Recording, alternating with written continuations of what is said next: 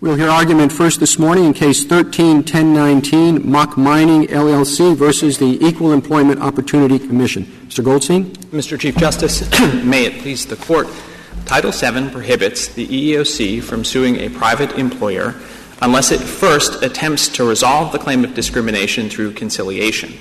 We ask the Court to hold that a court may conduct a modest inquiry into whether the EEOC violated that statute if it did, then the remedy generally is to require conciliation, not to dismiss the suit with prejudice. At, at, first, I thought this was an Overton Park case committed by law to agency discretion, uh, but then I couldn't find many cases in the government's brief to, to support that, so they have a different theory, and that's more their problem than yours. On the other hand, it, it seems to me, as Judge Hamilton in the, the Seventh Circuit said it's hard to imagine um, more discretionary language uh, than Congress used here. Shall endeavor to eliminate the unemployment practice by informal methods of conference, conciliation, and persuasion. It seems to me that those are very difficult words for your position. Sure. So let me, Mr. Justice Kennedy, divide that question into two parts. What's the analytical framework? Is it Overton Park? Is it an APA case? Is it an implied private right of action case, which is what Judge Hamilton thought? And then turn to the words of the statute and what it means if we were even to concede that these are kind of unusual words for a court to administer. So the first is the doctrinal question. The government agrees that Judge Hamilton got it wrong in putting the burden on us to prove that there was an implied private right of action. This is a precondition to suit under Title VII. Everyone agrees that there doesn't have to be a special statutory provision. We say that this is a case like St. Cyr, that it's a case in which the government has to prove, because there is compelled agency action here, the conciliation by the EEOC, that there is clear and convincing evidence that Congress intended to withdraw the ordinary presumption that there is judicial review. So then the government's view, and just to put out the third doctrinal framework, the government says, look, we think this is kind of an ordinary statutory construction case, and you should see whether it is that the three provisions of the statute on which they're relying are more consistent or less consistent with judicial review. We think that this is clearly a case. We cite Bowen, for example, in our brief. We cite a series of cases about Congress having to give very clear evidence of intent to pull the courts out of the job of reviewing the agency action. Now, to take your point that this, and Judge Hamilton's point, that is, this kind of language is both deferential and that it's informal, you just have to endeavor. And this is arguably something that's a little bit unusual for courts to undertake. So, first, doctrinally, the fact that Congress has given the courts an unusual job is not an excuse or a reason for the executive branch to tell you that you cannot do the job. That would turn Chevron on its head. Remember, the principle of Chevron. Well, it's kind of an odd conciliation, isn't it? This is uh, EEOC is supposed to try to settle the matter. But there is no mutual obligation on the other side. There's no obligation at all on the part of the employer to cooperate to do anything. Yes, Justice Ginsburg, and I think this has to be a point in our favor, the fact that it is unusual. Let me tell you how unusual it is, and that is the EEOC is required to do this with respect to four different statutes. The Housing and Urban Development Department has to do it, and the Federal, the Federal Election Commission has to do it. So Congress has laid this out in a series of statutes where it wanted to impose on the agency this special obligation. Even with respect to Title VII, the private employee doesn't have to conciliate. The Attorney General doesn't have to conciliate. The EEOC doesn't have to conciliate if it's an urgent problem under the statute. But Congress thought, and this Court has said many times, that it was especially important that the EEOC try and resolve these cases through conciliation. And it would be passing strange to say that the entire design of the statute is that the EEOC will work this out through conciliation if it's possible. But that's the one provision of the statute that is not enforceable. Well, but at the same time, Mr. Goldstein, and this really follows up on Justice Kennedy's question, the statute makes entirely clear that the EEOC has the prerogative to decide what kind of offer by the employer is acceptable or not. And there's nothing to suggest that the EEOC even has to be reasonable in determining what sort of offer by the employer is acceptable. Could I agree with the first part but not the second? Let me just take you to the statute, if I might. It's in the blue brief at page 2, and it's the block quote at the bottom, and it has a timing provision that's kind of irrelevant, and then it says the following. The Commission has been, this is if the Commission has been unable to secure from the respondent a conciliation agreement acceptable to the Commission, which is the point you just made, Your Honor, the Commission may bring a civil action against any respondent, not a government. Now, I think it's a helpful point to us that Congress. Let's not skip over the time provision as irrelevant so quickly, because it's a 30 days, 30 days The EEOC can sue within 30 days of the charge, isn't that right? It can if it cannot reach a conciliation agreement. This well, Court has. Congress couldn't think that this was any kind of an onerous requirement if all they have is 30, within 30 days they can say, okay, we told them that, that what, what the complaint is. They didn't come up with anything and so end of conciliation. Well, Justice Ginsburg, we just, I suppose, disagree about what the substance of the conciliation requirement is in that point. The EEOC concedes that it cannot file the suit within 30 days or after 30 days unless con- it determines that there has been a conciliation process that has failed. Now, what I think the helpful point for us is that this language acceptable to the Commission is there with respect to the substance but not the process. If you were to look at this, the procedural obligation, which is the one we're trying to enforce here, which it appears earlier in the page, if the Commission determines after such investigation that there is reasonable cause to believe that the charge is true, the Commission shall endeavor to eliminate, which is expansive language, Justice Kennedy, to be sure, any such alleged unlawful employment practice by informal methods of conference conciliation and persuasion. And our point is that Congress knew how to write into the statute something like a method of conciliation that is acceptable to the Commission. Also, to the extent this provision remains vague, and it has been enforced. Mr. Goldstein, if I understand your argument, you're saying that there is an obligation to conciliate, but that obligation does not have to be pursued in good faith. No, Justice Scalia. We think so, so that the uh, even if the commission enters upon a conciliation process, you think that the outcome of that is reviewable? No, Justice Scalia. This is the difference between substance and process. it, it is not too fine a point. Let me just explain our provision, our, our position. That is, as Justice uh, Kagan indicates, the EEOC can declare what the finish line is. But Congress said they're going to have to go through a process. They're going to have to run the race. That, that, was my question. Yes. It can declare when the finish line is, but it can do that in bad faith. No. I, I apologize. It yes, you're saying yes, it can do that in bad faith. It can say we didn't get to the finish line if it went through the motion. And it can say that in bad faith. I don't believe that's correct, Justice Scalia. I'll give you an example of what I mean. Can I? Can I? Well, is it correct or not correct? It is not I mean, correct. Because I, I, don't understand your argument. Let me give you an illustration of my point, and that is, let's assume that the EEOC brings a charge with respect to an individual's claim. It says to the employer, "We'll conciliate this if you give us five million dollars." Now, five million dollars is not an amount of money that they legally could even get in the case if they litigated it to the teeth. Now, we think that that would be an, an, and not a fair application of the statute for them to say we declared conciliation failed. Okay. So that's an okay. illustration of. So fair application of the statute is reviewable, so that the pro- I mean, we're just quibbling over you know how bad it is. That's right. Well, Justice Scalia, here's their, their view of judicial review is that it is available, but it is limited to one thing, which is to say, did we send the employer a letter that said, give us a call? Now, our point is that that's got to be a, a, an argument in our favor, because they're conceding that Congress did contemplate some form of judicial review. But, but it is true that you, you do not, I think I'm correct in this, uh, reach out and try to incorporate the existing law on good faith uh, bargaining in the labor context, or there are many contracts which have good faith clauses, and the, the courts have tremendous difficulty with that. And if you had argued that, we would have said, oh, well, this is a morass. Right. So it seems to me that that's your safest harbor. Well, but, Justice but you've already you recognize in in prior exchange that there, this is nothing like bargaining. Bargaining is reciprocal. Both sides have a duty to bargain in good faith. Yeah. Here, there is no duty at all on the part of the employer. Right. It just says EEOC tried to conciliate. That's right, Justice Ginsburg, Justice Kennedy. We are not asking you to import the good faith bargaining case law and regulations from the NLRA. Our point is different, and that is it is commonplace for the courts to review this sort of thing. There are five statutes. This statute has been enforced by 40, for 40 years, and courts have looked into notions like bargaining or whether parties complied with the court's uh, order to mediate. So this isn't notionally something that is so unusual that. Well, it's unusual enough that there's a huge split among the circuits as to how to define what they're reviewing. Um, I can't find any consistency among more than about two of them.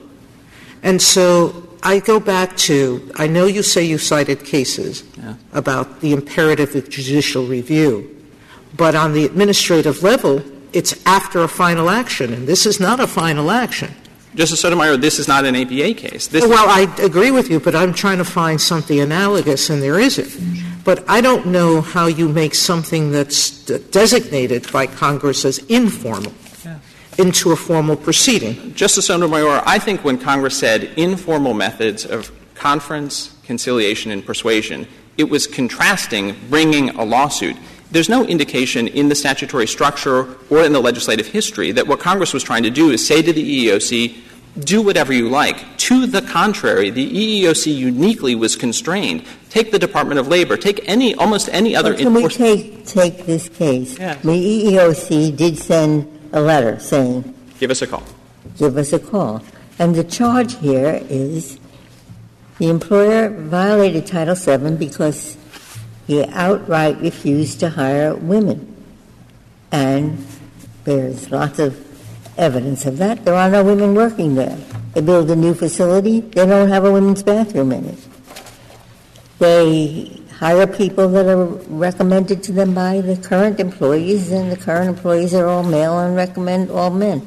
Now, what what was the EOC to conciliate about? Well, Wouldn't the employer have to come up and say something like, okay, we'll, we'll agree that we'll hire women. Okay, Justice Ginsburg, a couple of preliminary points. Just factually, we are talking about the difference between the company does have female employees. We're talking about in the mind, which is a serious concern under Title VII, but just to be clear.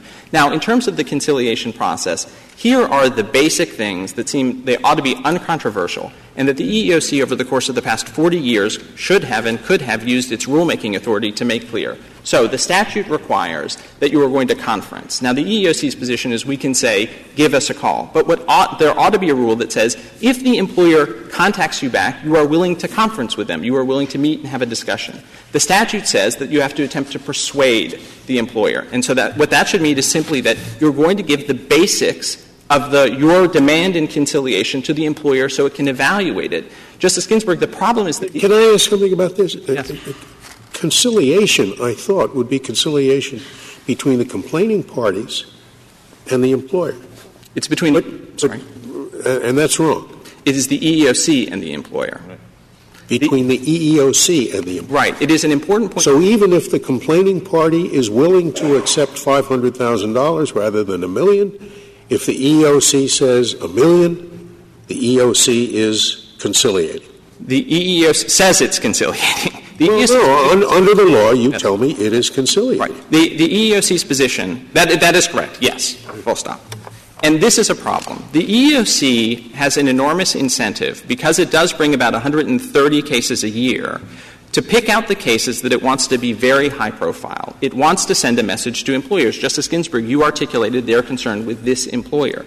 The difficulty for them is if they conciliate, Congress required that that remain entirely confidential. And so the problem is that we have an agency that has an enormous incentive in the cases that it picks out to bypass the mandatory con- process that Congress imposed. Mr. Goldstein, can we talk about that confidentiality provision? Yes. Because in addition to the, just the enormous discretion that this statute gives to the EEOC, the other thing that tends uh, to work against you is this thing nothing said or done Uh, as part of these informal endeavors can be used as evidence in a subsequent proceeding.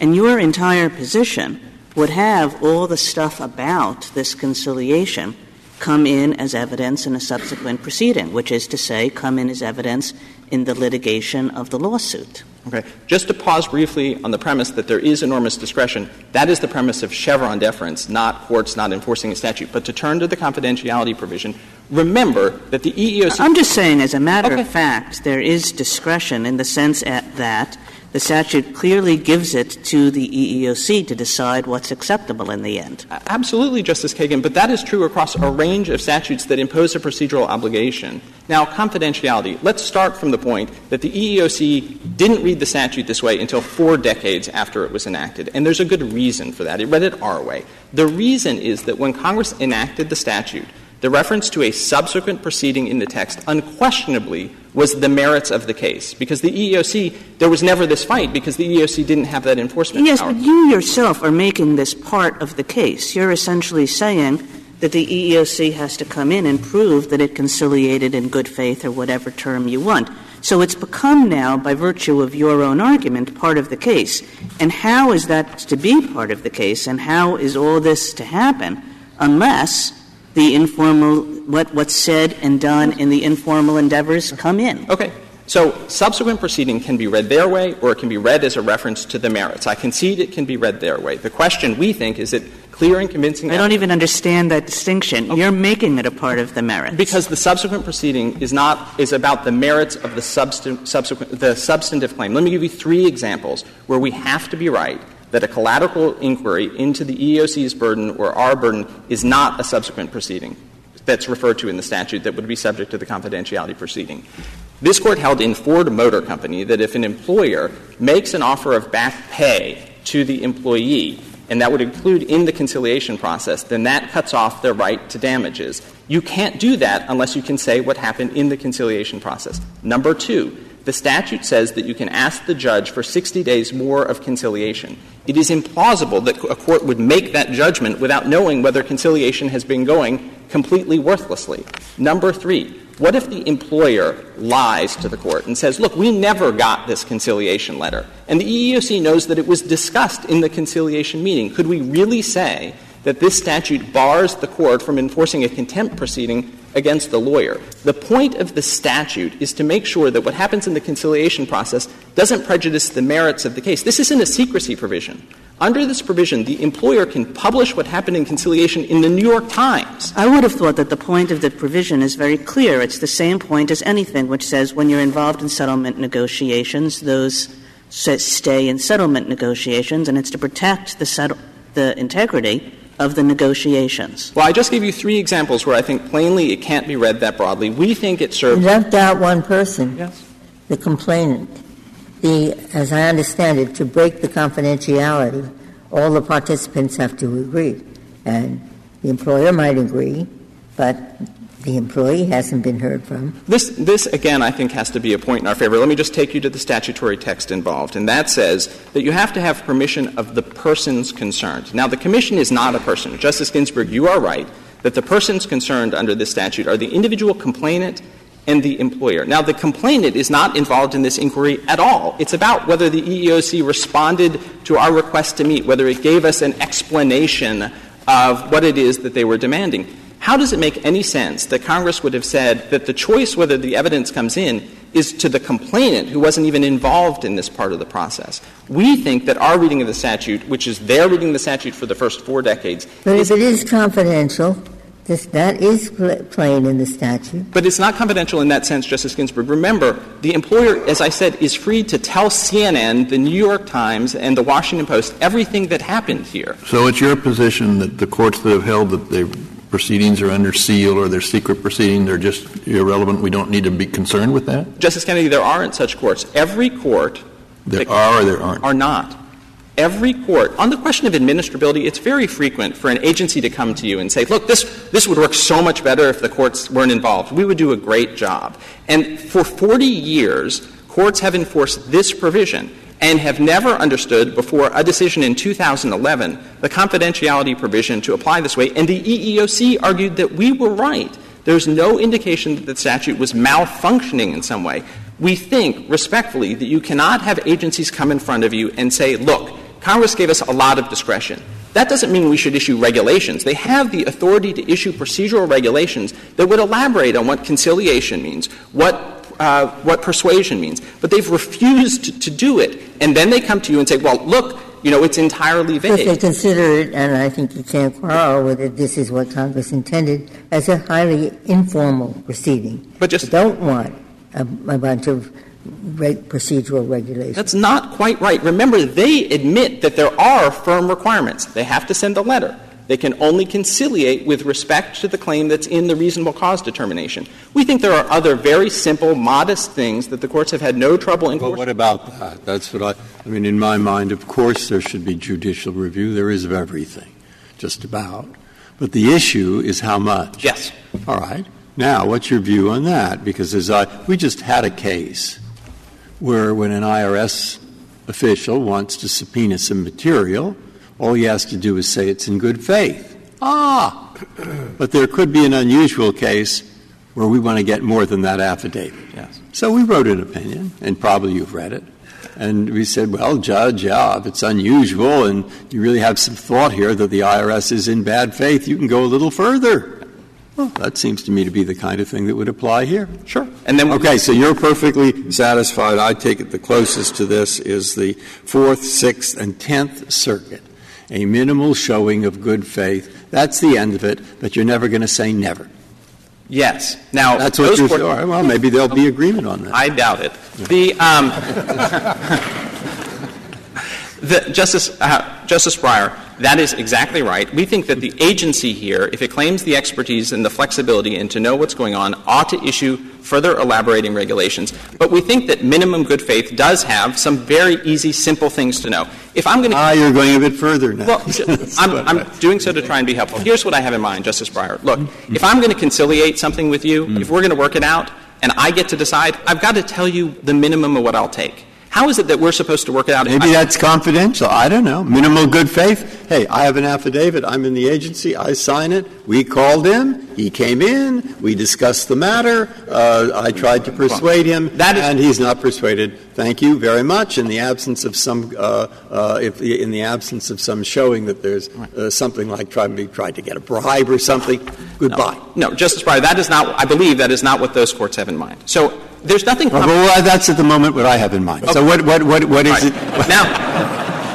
I, I think your response is persuade him about what? Persuade? We tried to persuade him about what? If you didn't even make an offer, there was nothing to, s- per- what, persuade him not to commit suicide? right, No, persuade. no, we, we didn't persuade him about not to commit suicide. What we did is we tried to persuade him that our suggestion that you reinstate the individual, whatever it was, uh, is a sensible way to go. Fine. And it'll be good for him. But they're good for the company. You understand. All right, now you're voting for me. Mr. Goldstein, can I, can I stop a moment? Please.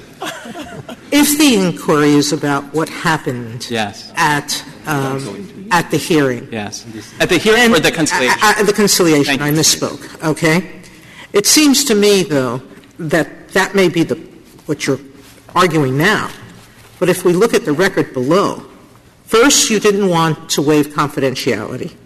You then put in a set of interrogatories that demands to know what the EOC, who the EOC contacted, how they measured their damages, and a bunch of other stuff. Still not waiving confidentiality. This new thing of yours that says if you challenge it, when I make a motion, then I can disclose it. I think what Justice Breyer is getting to is you know whether someone conciliated or not. You can say exactly what the EOC did or didn't do or failed to do. But instead, you wanted a whole discovery process attached to this. Um, and that's my problem here, which is um, it's very simple for you to come in and say, we called, we asked to meet, they wouldn't meet us. Here are the things that we want, and I do want to talk about what's in the record and why. no, no, no. No. I don't want to know what you want.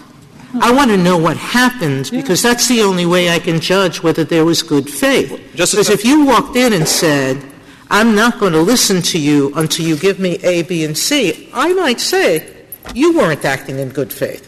Okay. Well, Justice Sotomayor, they, dec- they say a court doesn't have that power. Now, with respect to what happened in this case, we, the government has put us in an unbelievable bind here, and that is we issued these interrogatories, and then we attempted to explain to the court why we thought the interrogatories were necessary in light of the conciliation process, and they threatened to sanction our counsel personally.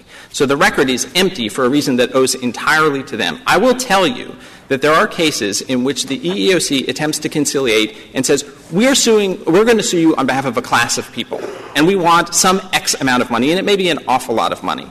And the employer will say back, look, how many people are we talking about over what period of time?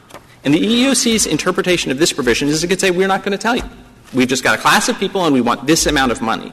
And interrogatories like this would be out there conceivably to illustrate to the court that we had no way of conciliating this case. If we're if it's going to say we're in an endeavor to work it out, you've got to tell me what you want and So you have all of the discovery and the conciliation process in 30 days. Your Honor, That, that, that's basically what you want to. No. Congress contemplated that conciliation could conclude within 30 days. It doesn't. Remember, this case is very old because they got this charge in 2008, and it was years later, even before they brought the case. And the case has dragged on this long because they have steadfastly in, refused, in the face of eight courts of appeals rulings, no court ever indicating that the standard was inadministrable, no court ever finding that an employer acted in good faith, in bad faith in raising this objection, and it has dragged on unnecessarily. We want a modest inquiry that should be administrable and that the EEOC can elaborate on in its own regulations. If I could reserve the remainder of my time. Thank you, counsel.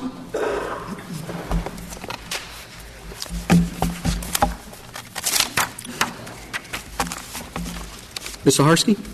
Mr. Chief Justice, and may it please the Court, I think the Seventh Circuit was correct when it reviewed what has been happening in the courts of appeals and concluded that, in fact, what is, is happening is not a modest inquiry, and it's just not one that has a basis in the text of the statute. And I think it's useful to go back to the text of the statute So, and look. let me just ask you a simple question. You send a letter, they call you, and you say, don't want to talk to you. Hang up. 30 days later, you send the letter that you send routinely that says, conciliation failed. How do they get a court to review that under your theory of the case? Because you say the only thing the court can review is whether conciliation was offered and whether it ended. So here, it was offered, but we're not even talking about good faith. You just say, I'm not going to. I'm- You meaning the government. So how do you review that if you're a court?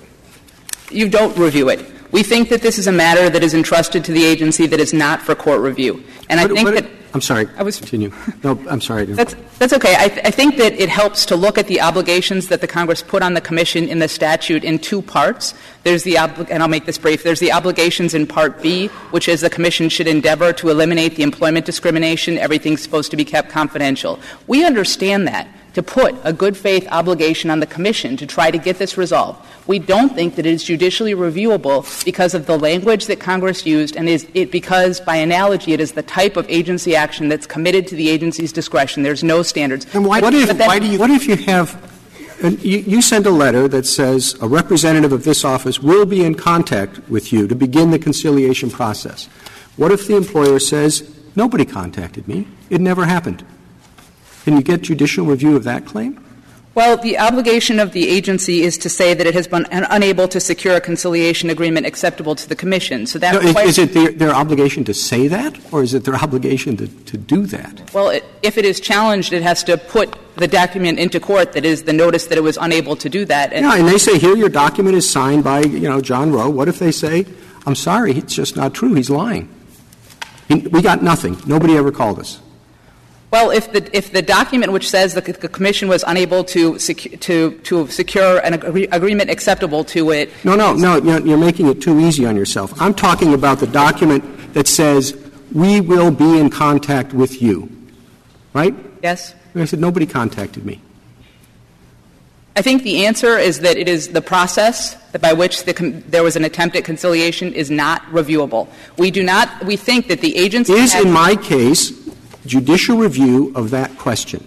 No. Nobody contacted me. They've got a letter saying they'll contact me. Nobody ever contacted me. No, but we do not think that there are any situations in, that, in which that will arise. There are not situations in which that has arisen, and that is not the argument. That's just assuming you're always right. I mean, I don't understand why you can't have a court at least say, okay, there's a direct conflict. You say you're supposed to conciliate. He says it never got off the ground, and you can have uh, Right. Mr. Rowe file an affidavit, and he can file an affidavit, and You know, this is a this is Hornbook law. I thought the use until this point that everything is reviewable. Now, that isn't quite true, but, but uh, if you want to apply for a, a visa at a foreign embassy uh, abroad, at our embassy is not reviewable, okay? And maybe there's some military things. But even, even, the, even the, the uh, things like the Panama Canal toll, where they said it wasn't reviewable, Davis says it should have been. And the answer to your problem is not, it's not reviewable the three cases or so where we said it was, the answer is the agency has broad discretion. And because they have such broad discretion, the court can review it, but unless it's very unusual, they have to decide for the agency. Now, eight circuits have roughly followed that, three more detailed than others. And I haven't found anything in your brief that says in the last 40 years the EEOC has, as a result, found its functioning uh, uh, seriously hampered. And, and so why, what's, what's, that's why I'm, I'm wondering. Well, a couple of points. First of all, I'm afraid that I may have misunderstood the Chief Justice's question. If there was no attempt at conciliation at all, then, you know, these letters would not exist, and we think that that potentially would be a problem. Well, you're saying if the, if the agency, the agency couldn't possibly have violated the law? They wouldn't say, we've attempted to, uh, we will contact you, and then not contacted you? I agree that that would be a problem. But that is not what petitioner is arguing for. He has not identified. No, it's not a question of what he's arguing for. It's a question of what you are arguing for. You are arguing that there's no judicial review, full stop. And I'm trying to pose a question where it seems to me that it would be utterly unreasonable for you to say you don't get judicial review of that basic question. I am very troubled by the idea that the government can do something and we can't even look at whether they've complied with the law. I'm not terribly troubled by the idea that the scope of our judicial review is limited. And I just want you to tell me which it is. Is that there's no authority for a court to review government action alleged to be in violation of law, or is it that the scope of judicial review, for various reasons, is sharply circumscribed? It's the second one, and I'm sorry if I misunderstood your question earlier. The scope of judicial review depends on the condition that the court, that Congress put in for the commission to meet, and that is in subsection F1 of this, this provision, which is that there has to be the commission unable to obtain an agreement acceptable to it. What petitioner seeks judicial review of is the process behind it and puts in place these factors for reviewing the process behind it. And Justice Breyer what, what, what, what, what can you tell us about what the proper function of the court is in a case like the Chief Justice put? They said there was no attempt to conciliate, and when we attempted to conciliate, they, they wouldn't answer our calls. Now, it, it seems to me, as I read your brief, uh, that you did indicate that there were some very bare bones requirements that the agency had, had to meet and that could be reviewed. I can't find any, any other context where the court has essentially declined to review a statutory precondition to, to suit at all.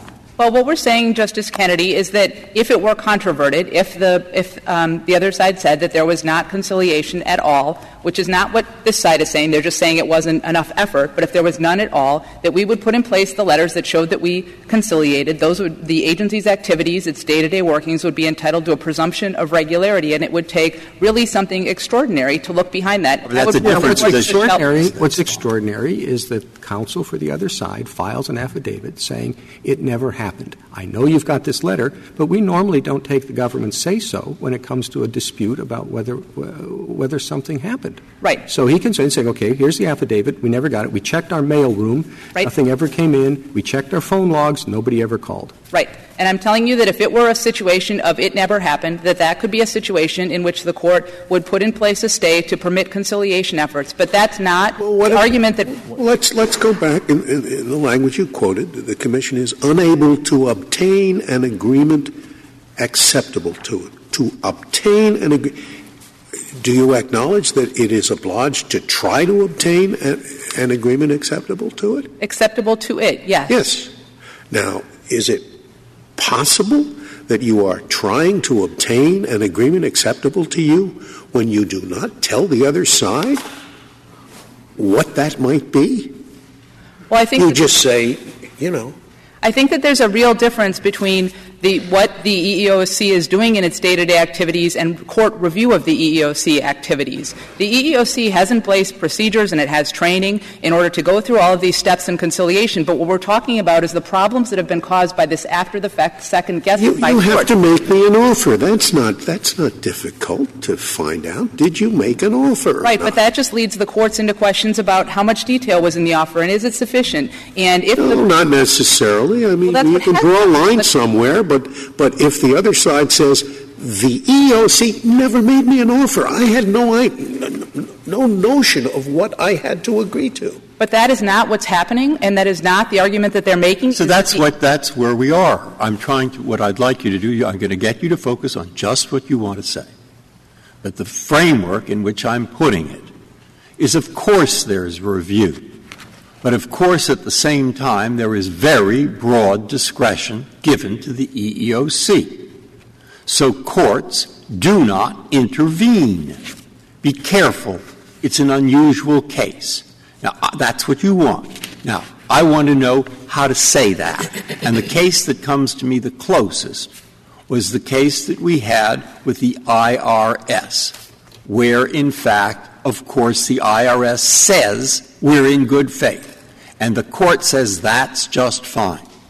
Unless, of course, there is an unusual situation.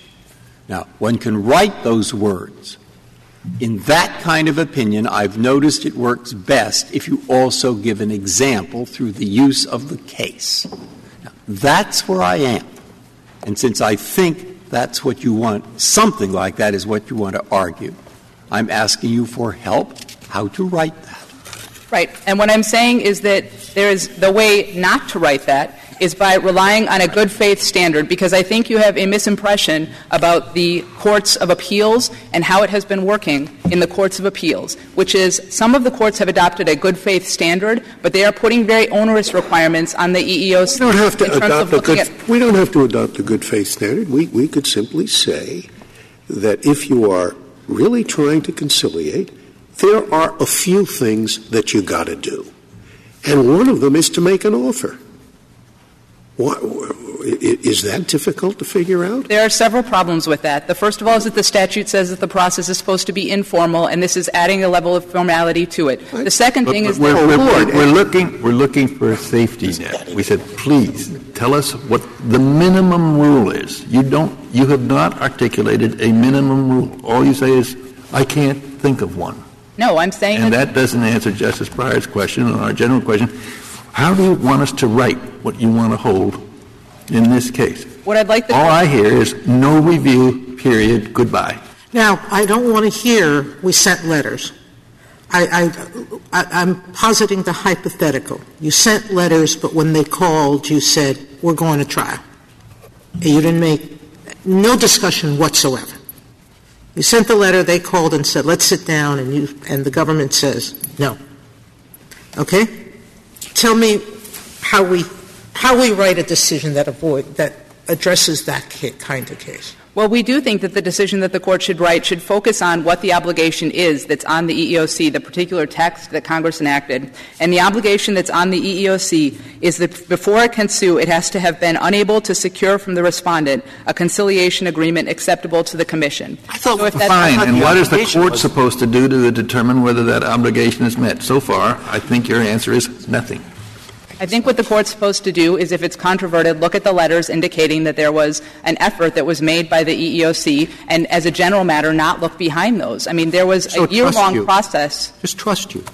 Well, the other side is challenging with whatever evidence it has. Maybe it's voluminous, affidavits, records, and you say, trust us. Here's a letter saying we did it. That's There's- the end of the case. There are significant incentives that operate on agencies even when there's not judicial review. In this case, for example, the EEOC has substantial resources. But there are that incentives don't on allow people to to tell the truth most of the time. But that doesn't mean that's the end of it. There's also review by the President and by Congress, congressional committees. There are actually reports that are required every year to Congress and the statute itself. I don't even agree with you about the incentives. I think the I think as the other side points out, there is a considerable incentive on the E To fail in conciliation so that it can bring a big deal lawsuit and get a lot of press and put a lot of pressure on this employer and on other employers. There are real incentives to have conciliation fail. I don't think that that's true in most cases, and even in high profile cases where the EEOC may believe that there's a very serious, substantial claim of employment discrimination, it is always either easier to come to an agreement than to have to go through the burdens of litigation. The EEOC finds reasonable cause in approximately 3,500 charges every year. It only has the resources to litigate in about 130 of them. That's as of 2013. All right. I know what your position is, but assume ours is. Um, just a hypothetical. It doesn't mean you've lost. But ours is that we have to give some teeth to judicial review greater than what you're suggesting. Justice Kennedy asked you once, I'm asking you, or I asked you once before, he's asked again, and I'm asking again. Right, and give us, give us what you don't want. Right, Give us a way to write it that gives you the least, in, less intrusion, the least intrusion, but more than what you want to do. Yes, and to be frank, the reason that this is a struggle is because the courts of appeals, even those that have tried to put a minimal good faith standard in place, have seen these standards spiral out of control and lead to significant collateral litigation. So I don't mean I understand the effort that you're looking for, Justice Sotomayor, and I will do my best to provide that guidance, but I'm telling you that even in the three circuits that have tried to use a minimal good faith standard, they have been scrutinizing everything that the EEOC has been doing, all of the letters back and forth. You've gotten to situations where you're even deposing EEOC investigators in district courts.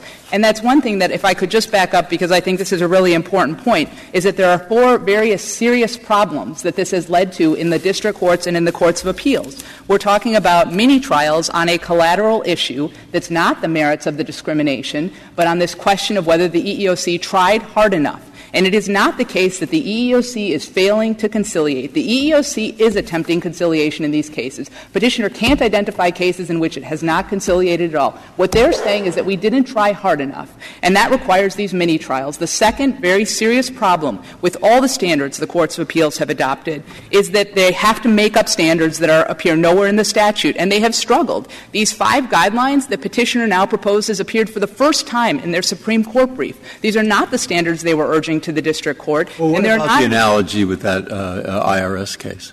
I think that that is a good analogy because the court recognized that it would not be appropriate to second So guess. could we copy time. that, you know, it says copy that, so we're making appropriate changes and say, look, Judge, you have to see, you have your affidavit. Uh, uh, As long as you think that affidavit, really with the bottom line, we did conciliate it, unless you have good reason for thinking it isn't so, that's the end of it. Unless there is uh, uh, evidence of an abusive process that will allow you to go further, because conciliation, mediation, uh, is really a matter that Congress intended to leave up to the agency. And even what sounds minimal, minimal, at least the agency has to make an offer. Maybe they don't. Maybe the best way to conciliate is you sit there and say, well, you know, that, that can be in some circumstance. So, so you, you, you, what about something, is that not possible? Yes, I take your point, uh, Justice Breyer. I think there are some modifications that I would make to it, but I think What? towards the end of your question, you actually raise a really important ancillary point, which is that the process of trying to come to a negotiation and conclusion with someone often requires an element of strategy that you might wait for them to make the first offer, or you might find someone who says, we're never going to come to an agreement on this. And that's happened in some cases, and yet those folks still come into court and say the EEOC didn't try hard enough. Well, you told us you were never going to What, come to agreement. what an has been agreement. going on, in fact, in these cases now, with some courts having just general good faith, others having a three-factor test? Uh, you raised the problem here that the EEOC was hit with a bunch of interrogatories. Has that been going on? Yes, the EEOC is really faced between, you know, is really between a rock and a hard place. It does its best to conciliate, and it never knows whether some court is going to find it to be insufficient later. The EEOC is attempting to maintain the confidentiality of these proceedings. When employers are in conciliation, of course they want it to be confidential. But then when this gets to court, they say, oh, we don't care about confidentiality anymore. Let's all put it before the court. But the problem is that that has effects for later cases. Once employers know and the Commission knows that this is all going to come out, and what Petitioner proposes, it really destroys the, con- the conciliation process. You It's a, really a disagree that they can publish it in the New York Times if they want?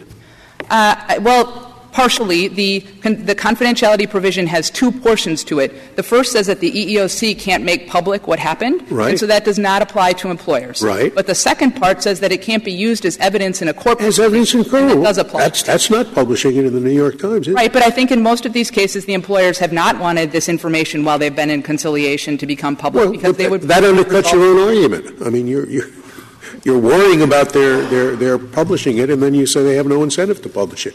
But What- if they want it published, they can publish it in the New York Times. They don't have to bring a lawsuit to do it. Right, but what they can't do is use the evidence in court. And we think that when you look at the statute and the text that Congress enacted, it reflects a recognition that what Congress was defining, an informal endeavor to settle a case, is the kind of thing that shouldn't be public and that shouldn't uh, be the, the subject of court proceedings. They didn't say that. They didn't say that it shouldn't be public. They said it shouldn't be used in court proceedings. That's quite different from saying it shouldn't be public. Fine, and I'll focus on the So, so why do you say the opposite? I'm sorry I spoke with a shorthand that it can't be made public by the Commission, but you're right, it also can't be used in court proceedings, and that's really a bar on the type of far reaching judicial review that is sought in this case. I mean, petitioner's view essentially destroys the benefits of informal settlement processes because the benefits of them are that they can be, inf- that they can be informal, that they can be cheap, that they can be quick, and that they stay confidential. Now, nothing's going to stay confidential. Employers don't have an incentive to conciliate, and that courts have to expend this massive effort on something, and I think this is an important point, that's really ancillary to the main event. What the statute is about, Title VII, is eliminating employment discrimination, and it has a number of steps that the agency goes through in order to get that to happen. s- you said a moment ago that employers have no incentive to conciliate. Why is that? I think that when employers know that they have a potential defense that would get the lawsuit dismissed on the merits, they start to treat the conciliation as an opportunity You're kind for of assuming bad faith on their part. I'm not We're supposed to assume complete good faith on the government's part and bad faith on the on the uh, employer's part. That's not true. I direct the court to footnote 13 in our brief, which is where lawyers for these employers are directing them to treat the conciliation effort as one to set up a defense for trial. So I'm not suggesting that there's just necessarily bad faith. What I'm saying to the court is that this is happening. The result of what, the, what has happened in the courts of appeals trying to come up with these standards is that there's been a real problem with folks not using conciliation to try to come to an agreement. The manipulation by employers, that was footnote 13 of our brief. There's also a large number of cases that show how often this is being raised and the kind of, that's in another footnote, um, the kind of real This stuff resource. is in footnotes. What is, All this stuff is in footnotes. That's where all the important stuff is. It's a, it's a rule of SG brief writing, right? well, you would know. Exactly. uh, it, it does. I mean, look, here are two preconditions to endeavoring to conciliate a claim. Right. One is we actually told them what we were objecting to, uh, and the second is we talked. So, could we just have the EEOC come in with an affidavit saying we told them what we were objecting to, and we talked, and it didn't work? Uh, yes, although for your second point, just to not to be too picky about it, but sometimes these communications happen over letter and email, so it might not be talked. Okay, talked or Communicated. wrote, communicated. Right. I, I also would want to point out to the court, though, in terms of the notice of But what. you would not object to that, is that right? Well, not that The- the EEOC would have to could produ- couldn't produce that kind of information. The problem is really the looking behind it and the No, no, no. But then, yes, it to wasn't the extent that, so this goes back to the Chief Justice's first question. To the extent that somebody comes in and says either they never told me what this case was about, that is, they never told me what the claim was, or they never communicated with me, that that would be a fair thing to review. That doesn't get into your sort of spiraling out of control, what, you know, how hard did you try and what positions did you take. Right, I mean- but just we told them what the claim is and we talked about the claim. Right. And two points to make about that.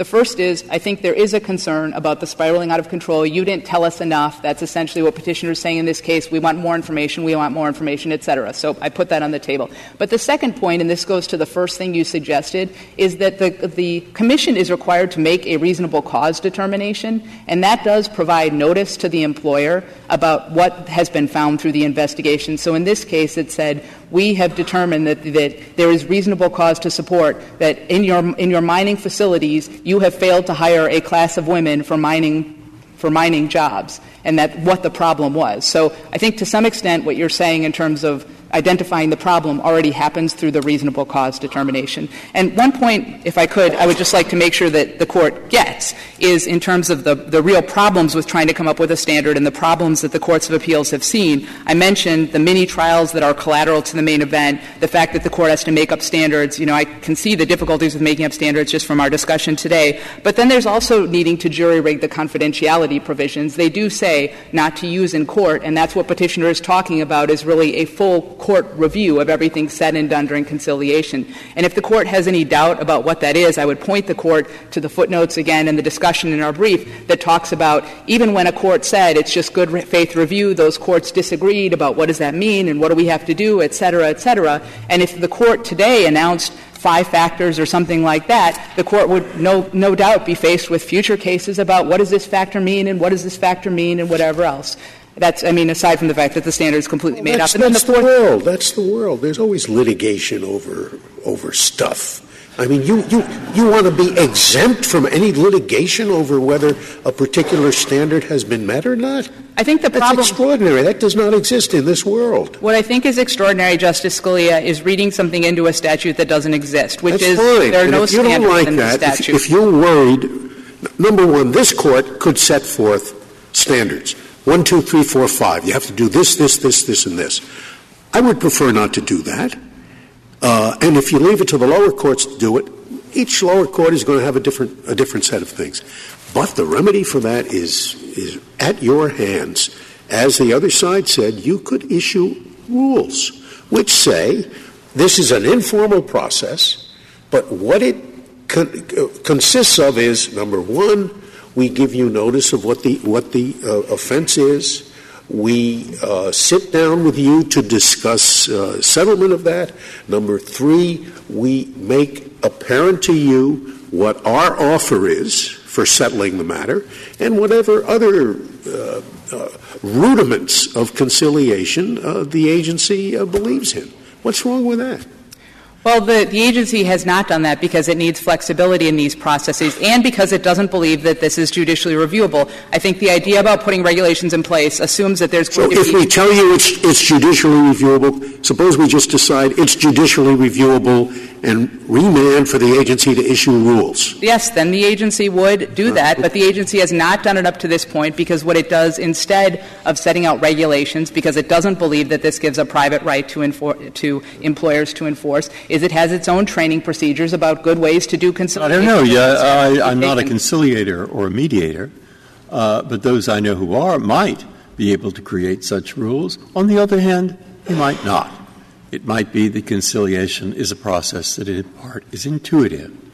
So to require the agency to set forth rules of consideration is to invite judicial review of compliance with those rules. I think that's a That, is, I think, your point, and I don't think it's a minor point. I think it's rather important if the conciliation process is actually to work.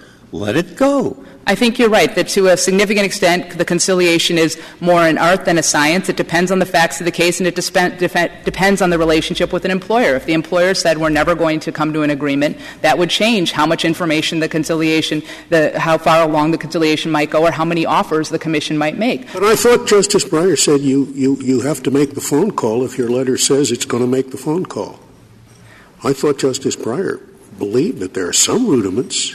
I think that We're just talking about what the rudiments are. I mean, They're called conciliation.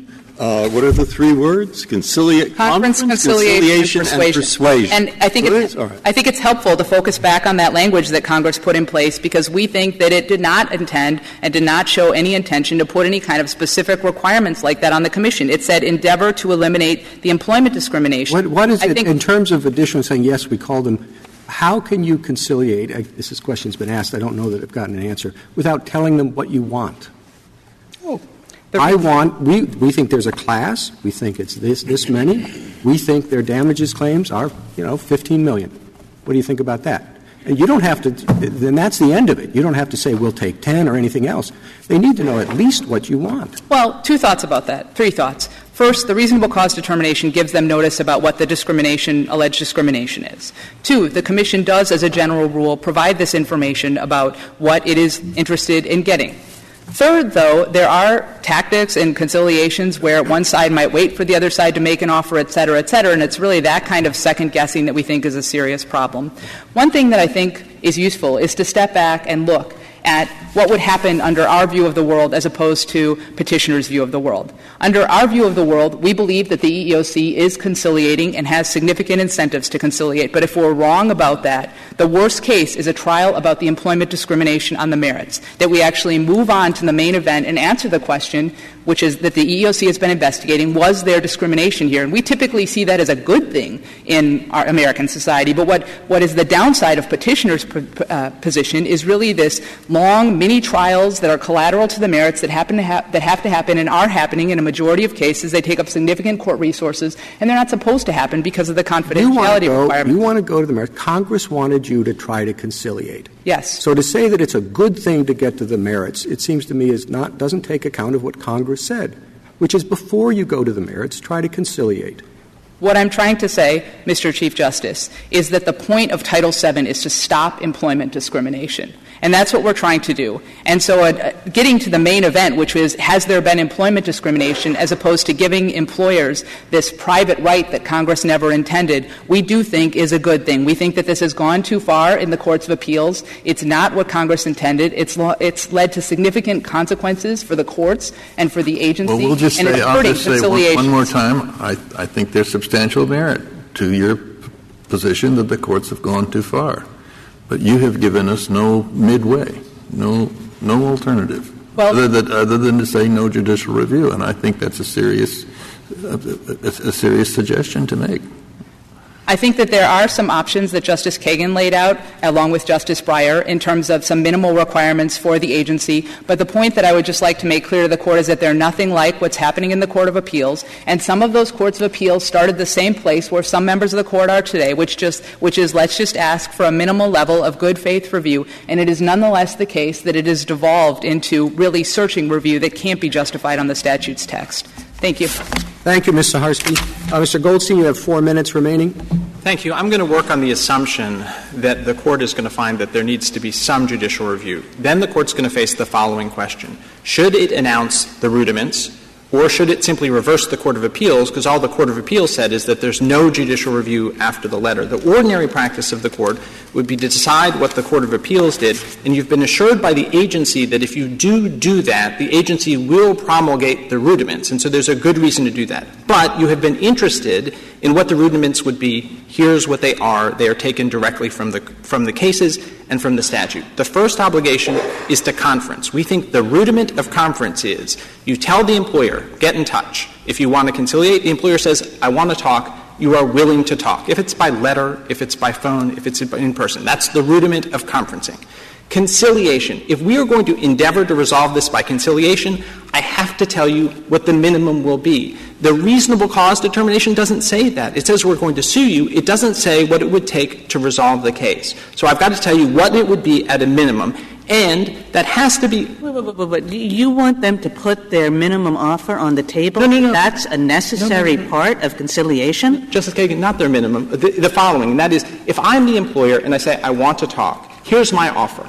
The EEOC can't steadfastly refuse to say what would be an acceptable conciliation. Their, their, their absolute last best offer. If that's their position, then they have no intention to That's, conciliate. that's just good faith bargaining. Then, then all you're, you're, you're doing is re- referring us to a, a, a body of law in, in both labor and contracts for good faith bargaining.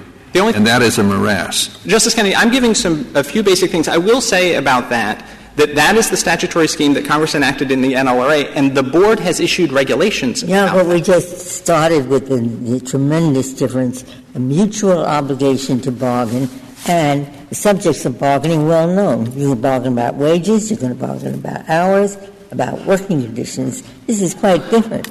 Justice Ginsburg, if could I just briefly get out the, the rudiments, because I think there's been significant inter- interest in that.